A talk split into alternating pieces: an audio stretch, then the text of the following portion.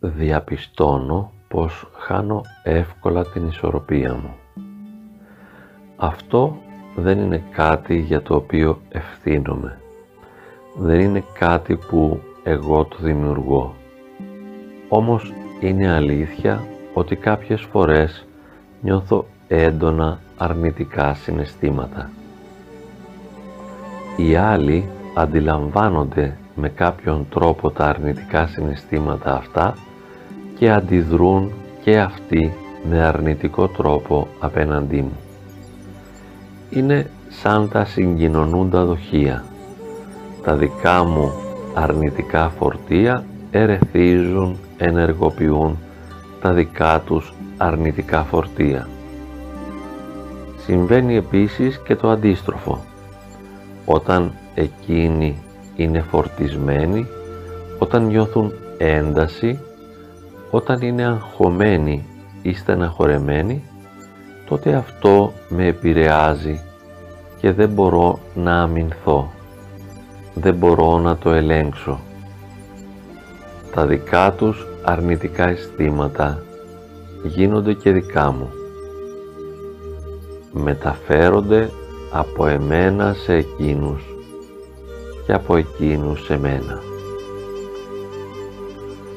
Διαπιστώνω ότι αυτό συμβαίνει ιδιαίτερα με τα πρόσωπα του στενού οικογενειακού περιβάλλοντος.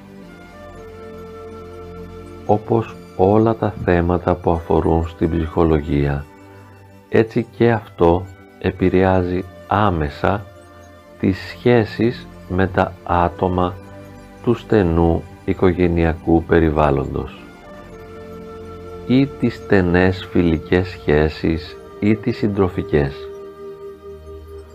Αυτό που νιώθω διαπερνά στον άλλον. Αυτό που οι άλλοι νιώθουν διαπερνούν εμένα. Θέλω να συνειδητοποιήσω αυτή την πραγματικότητα και να ησυχάσω με αυτό που συμβαίνει. Θέλω να μάθω να μην παραξενεύομαι και να μην διαμαρτύρομαι. Όντως συμβαίνει τα δικά μου αρνητικά αισθήματα να επηρεάζουν τους άλλους. Όντως συμβαίνει τα αρνητικά αισθήματα των άλλων να επηρεάζουν εμένα. Σε πολλές οικογένειες, επειδή τα άτομα κιόλας μοιάζουν μεταξύ τους, γονείς, παιδιά, αδέλφια έχουν κοινά στοιχεία από το DNA και έχουν μια ομοιότητα στην υπερευαισθησία. Συχνά τα μέλη μιας οικογένειας είναι όλα υπερευαίσθητα. Όλα τα μέλη της οικογένειας βιώνουν έντονα τα αρνητικά αισθήματα και αυτό το μεταφέρουν προς τα έξω. Έτσι συχνά δημιουργείται φαύλος κύκλος. Τα δικά μου αρνητικά αισθήματα επηρεάζουν τους άλλους και μετά τα αισθήματα τα αρνητικά των άλλων επηρεάζουν εμένα και προσπαθούμε μετά να βγάλουμε άκρη μέσα από διάλογο και συζήτηση. Όμως η προσπάθειά μας να λύσουμε τα βιωματικά προβλήματα μέσα από το διάλογο συχνά αποτυγχάνει. Τις περισσότερες φορές προσπαθώντας να συζητήσουμε αυτό που αισθανόμαστε τα πράγματα γίνονται χειρότερα. Μπερδευόμαστε όλο και πιο πολύ. Είναι σαν να κινούμαστε μέσα στην κινούμενη άμμο και να βυθιζόμαστε όλο και περισσότερο σε αρνητικά αισθήματα. Αν κοιτάξουμε σε προηγούμενες εμπειρίες θα το διαπιστώσουμε ότι με τη συζήτηση δεν βγάλαμε άκρη. Για να έχουμε θετικά αποτελέσματα αυτό που χρειάζεται είναι να νιώθουμε καλά. Για να έχουμε θετικά αποτελέσματα, αυτό που χρειάζεται είναι να νιώθουν καλά και οι άλλοι. αν υπάρχει συναισθηματική φόρτιση στο διάλογο, ο διάλογος απλά θα φέρει περισσότερη ένταση, περισσότερα νεύρα, θυμό, διαμαρτυρίες, παράπονα, προβλήματα. Και αυτό το διαπιστώνουμε συχνά. Βλέπουμε ότι την ώρα που προσπαθούμε να εκφράσουμε αυτό που νιώθουμε, ενώ θέλουμε να πούμε τι είναι αυτό που μας πειράζει και μας πληγώνει, την ώρα που προσπαθούμε να εκφράσουμε το πρόβλημά μας, ο άλλος όχι μόνο δεν μας καταλαβαίνει, αλλά αρχίζει να μας κρίνει, να μας συμβουλεύει και να μας καθοδηγεί ακριβώς την ώρα που χρειαζόμαστε την αγκαλιά του, τη στοργή και την κατανόησή του, ο άλλος βγάζει αντίθετα συναισθήματα.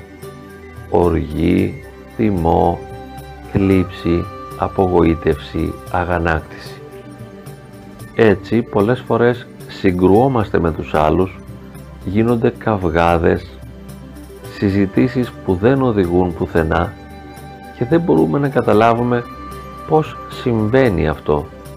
Πώς είναι δυνατόν αυτοί οι άνθρωποι που είναι κοντινά πρόσωπα, που μας αγαπούν, να κάνουν τόση φασαρία, να μην μας καταλαβαίνουν καθόλου και να εκφράζονται με τόσο αρνητικά λόγια και να βγάζουν τόσο αρνητικά αισθήματα. Αυτό συμβαίνει επειδή δεν νιώθουν καλά, επειδή χαλάει η διάθεσή τους. Συνειδητοποιούμε ότι όταν η δική μας διάθεση δεν είναι καλή, επηρεάζει τη διάθεση των άλλων. Όταν η διάθεση των άλλων δεν είναι καλή, επηρεάζει τη δική μας. Έτσι λοιπόν στους διαλόγους, αντί να δίνουμε έμφαση και να προσέχουμε τι είναι αυτό που λέμε, θα ήταν προτιμότερο να εστιάζαμε και να δίναμε την προσοχή μας στο πώς το λέμε, με ποιο τρόπο εκφραζόμαστε, ποια είναι η χρειά της φωνής μας, ποια είναι η μιμική του προσώπου μας, ποιες είναι οι χειρονομίες μας, η στάση του σώματός μας, η κίνηση των μελών του σώματός μας. Ο άλλος έχει ανάγκη να δει και να ακούσει κάτι ήρεμο, ψύχρεμο, νυφάλιο και χαρούμενο. Θα μπορούσε να ησυχάσει, θα μπορούσε να εκφραστεί θετικά, θα μπορούσε να μας υποστηρίξει, αν πρώτα έβλεπε ότι εμείς νιώθουμε καλά. Αν διαπίστωνε βιωματικά ότι αισθανόμαστε όμορφα, ότι έχουμε εσωτερική αρμονία, ειρήνη και γαλήνη, τότε θα μας βοηθούσε. Θα έλεγε ίσως αυτό που θέλουμε να ακούσουμε. Θα μας υποστήριζε, θα μας παρηγορούσε. Τώρα όμως που αντιλαμβάνεται ότι έχουμε χάσει κατά κάποιον τρόπο την ισορροπία μας, ότι είμαστε δυσαρεστημένοι, ότι κάτι δεν πάει καλά, ότι κάτι απαιτούμε ή ζητάμε από Αυτόν, όταν ανεβαίνει ο τόνος της φωνής μας, όταν αλλάζει το ύφος μας, τότε εκείνος ενοχλείται, ενοχλείται βιωματικά και η αντίδρασή του θα είναι αρνητική. Τα δικά μας λόγια και η δική μας μη λεκτική συμπεριφορά ξεσηκώνει μέσα του αρνητικά αισθήματα. Τα αρνητικά αισθήματα αυτά θα εκφραστούν σε εμάς, θα μας κάνουν να νιώσουμε χειρότερα, εμείς θα εκδηλώσουμε ένα χειρότερο εαυτό και εκείνος έναν ακόμη χειρότερο και θα καταλήξουμε σε μια αδιέξοδη επικοινωνία, μια επικοινωνία που το μόνο που προκαλεί είναι οδύνη, ταραχή, σύγκρουση. Καλό είναι όταν εμπλεκόμαστε σε αυτό το φαύλο κύκλο να μην παραξενευόμαστε, να το θεωρούμε ως κάτι φυσιολογικό, ανεπιθύμητο, αλλά φυσιολογικό και εστιάζουμε αν θέλουμε να ωφεληθούμε εστιάζουμε στην δική μας χαλάρωση στη δική μας ηρεμία θέλουμε να βοηθήσουμε τον εαυτό μας να νιώσει χαλαρότητα, ηρεμία και γαλήνη. Θέλουμε να βρούμε πράγματα στη ζωή μας που μας δίνουν χαρά, που μας κάνουν να νιώθουμε ότι είμαστε δημιουργικοί, χαρούμενοι, ήρεμοι, ευχαριστημένοι. Καλό είναι αυτή να είναι η πρώτη μας προτεραιότητα, η εσωτερική μας χαρά, γαλήνη, ηρεμία, ειρήνη. Τα κοντινά μας πρόσωπα, οι άνθρωποι που μας αγαπούν πολύ, συνήθως δεν μπορούν να μας βοηθήσουν σε αυτό. Δεν μπορούν να μας βοηθήσουν διότι τα δικά μας αρνητικά αισθήματα τους κάνουν να νιώθουν άσχημα και οι ίδιοι.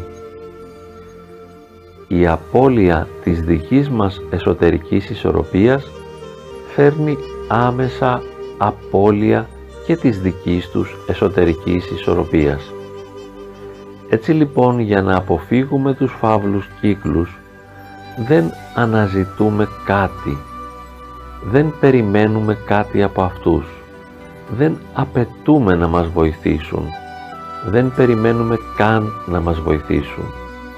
Καταλαβαίνουμε ότι θα χρειαστεί να συναντήσουμε άλλα άτομα, ίσως κάποιον φίλο, ίσως χρειαστεί να βρούμε κάποιον ειδικό ψυχικής υγείας για να μας καταλάβει και να μας υποστηρίξει. Ίσως χρειαστεί να κάνουμε εμείς κάποια πράγματα στο βαθμό που μπορούμε για να νιώσουμε εσωτερική αρμονία και γαλήνη. Και μόνο τότε όταν θα έχουμε επιτύχει αυτή την εσωτερική αυτοβελτίωση μόνο τότε θα μπορούμε να επικοινωνούμε δημιουργικά και ειρηνικά με τα αγαπημένα μας πρόσωπα. Γιατί όπως είπαμε, οι άλλοι είναι ακατάλληλοι για να μας βοηθήσουν. Όσο πιο σημαντικά είναι τα πρόσωπα αυτά, τόσο λιγότερο μπορούν να μας βοηθήσουν. Δεν απαιτούμε τίποτε από κανέναν. Δεν περιμένουμε να μας σώσει κανείς.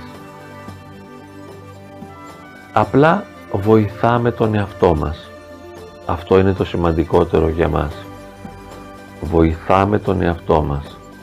Υποστηρίζουμε τον εαυτό μας. Αυτό είναι το σημαντικότερο. Αυτό κάνουμε. Από τώρα επιλέγουμε να είμαστε οι καλύτεροι φίλοι του εαυτού μας. Επιλέγουμε να είμαστε οι βοηθοί του εαυτού μας, οι συμπαραστάτες του. Και γνωρίζουμε ότι όσο καλύτερα το πετύχουμε αυτό, τόσο καλύτερα θα μπορούμε να επικοινωνούμε και με τα αγαπημένα μας πρόσωπα. Βρίσκω την εσωτερική μου ισορροπία και μετά δημιουργώ αρμονικές σχέσεις με τα κοντινά αγαπημένα μου πρόσωπα. Μέχρι τότε αναζητώ αλλού συμπαράσταση σε έναν ειδικό, σε έναν πνευματικό, σε ένα μακρινό φίλο, σε έναν γνωστό, σε ένα όριμο και συγκροτημένο και υπεύθυνο άτομο του οικογενειακού περιβάλλοντος με το οποίο όμως δεν έχω στενή διαπροσωπική καθημερινή σχέση. Ένα πιο μακρινό άτομο, το οποίο να μην προσλαμβάνει τη δική μου αρνητικότητα, να μην πάσχει όταν εγώ πάσχω, να μην στεναχωριέται όταν εγώ στεναχωριέμαι, να μην υποφέρει όταν εγώ υποφέρω. Χρειαζόμαστε ένα άτομο με ουδετερότητα αυτός μόνο μπορείς να μας βοηθήσει όταν μπορεί να παραμένει ουδέτερος. Και επίσης εμείς οι ίδιοι μπορούμε να βοηθήσουμε τον εαυτό μας. Ζούμε ειρηνικά μέσα μας. Βρίσκουμε την εσωτερική γαλήνη, λειτουργούμε ήρεμα, ψύχρεμα και χαρούμενα. Και τότε τα κοντινά μας πρόσωπα, οι αγαπημένοι μας, τα άτομα με τα οποία συμβιώνουμε, ο ερωτικός μας σύντροφος, ο σύζυγός μας, οι γονείς μας, τα παιδιά μας, θα μας καταλαβαίνουν πολύ περισσότερο. Θα μας καταλαβαίνουν όταν είμαστε χαρούμενοι. Θα μας φέρονται όμορφα όταν και εμείς νιώθουμε όμορφα. Θα μας δίνουν χαρά όταν εμείς νιώθουμε χαρά. Αρχίζουμε λοιπόν από σήμερα να προστατεύουμε και να υποστηρίζουμε τον βαθύτερο εαυτό μας.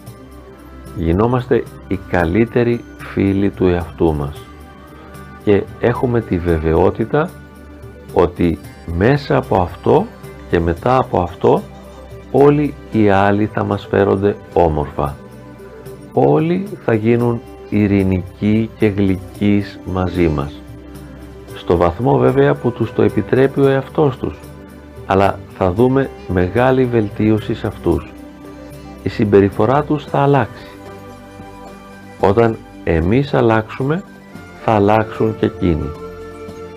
Για το συμφέρον μας, για την βελτίωση της ποιότητας της ζωής μας, αλλάζουμε προς το καλύτερο τον εαυτό μας. Και μετά αλλάζουν και όλοι οι άλλοι. Είναι κάτι που μπορούμε να το καταφέρουμε. Επιλέγουμε τώρα συνειδητά να το καταφέρουμε.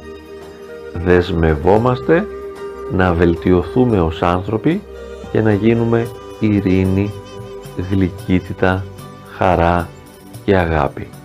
Μπορούμε να τα καταφέρουμε.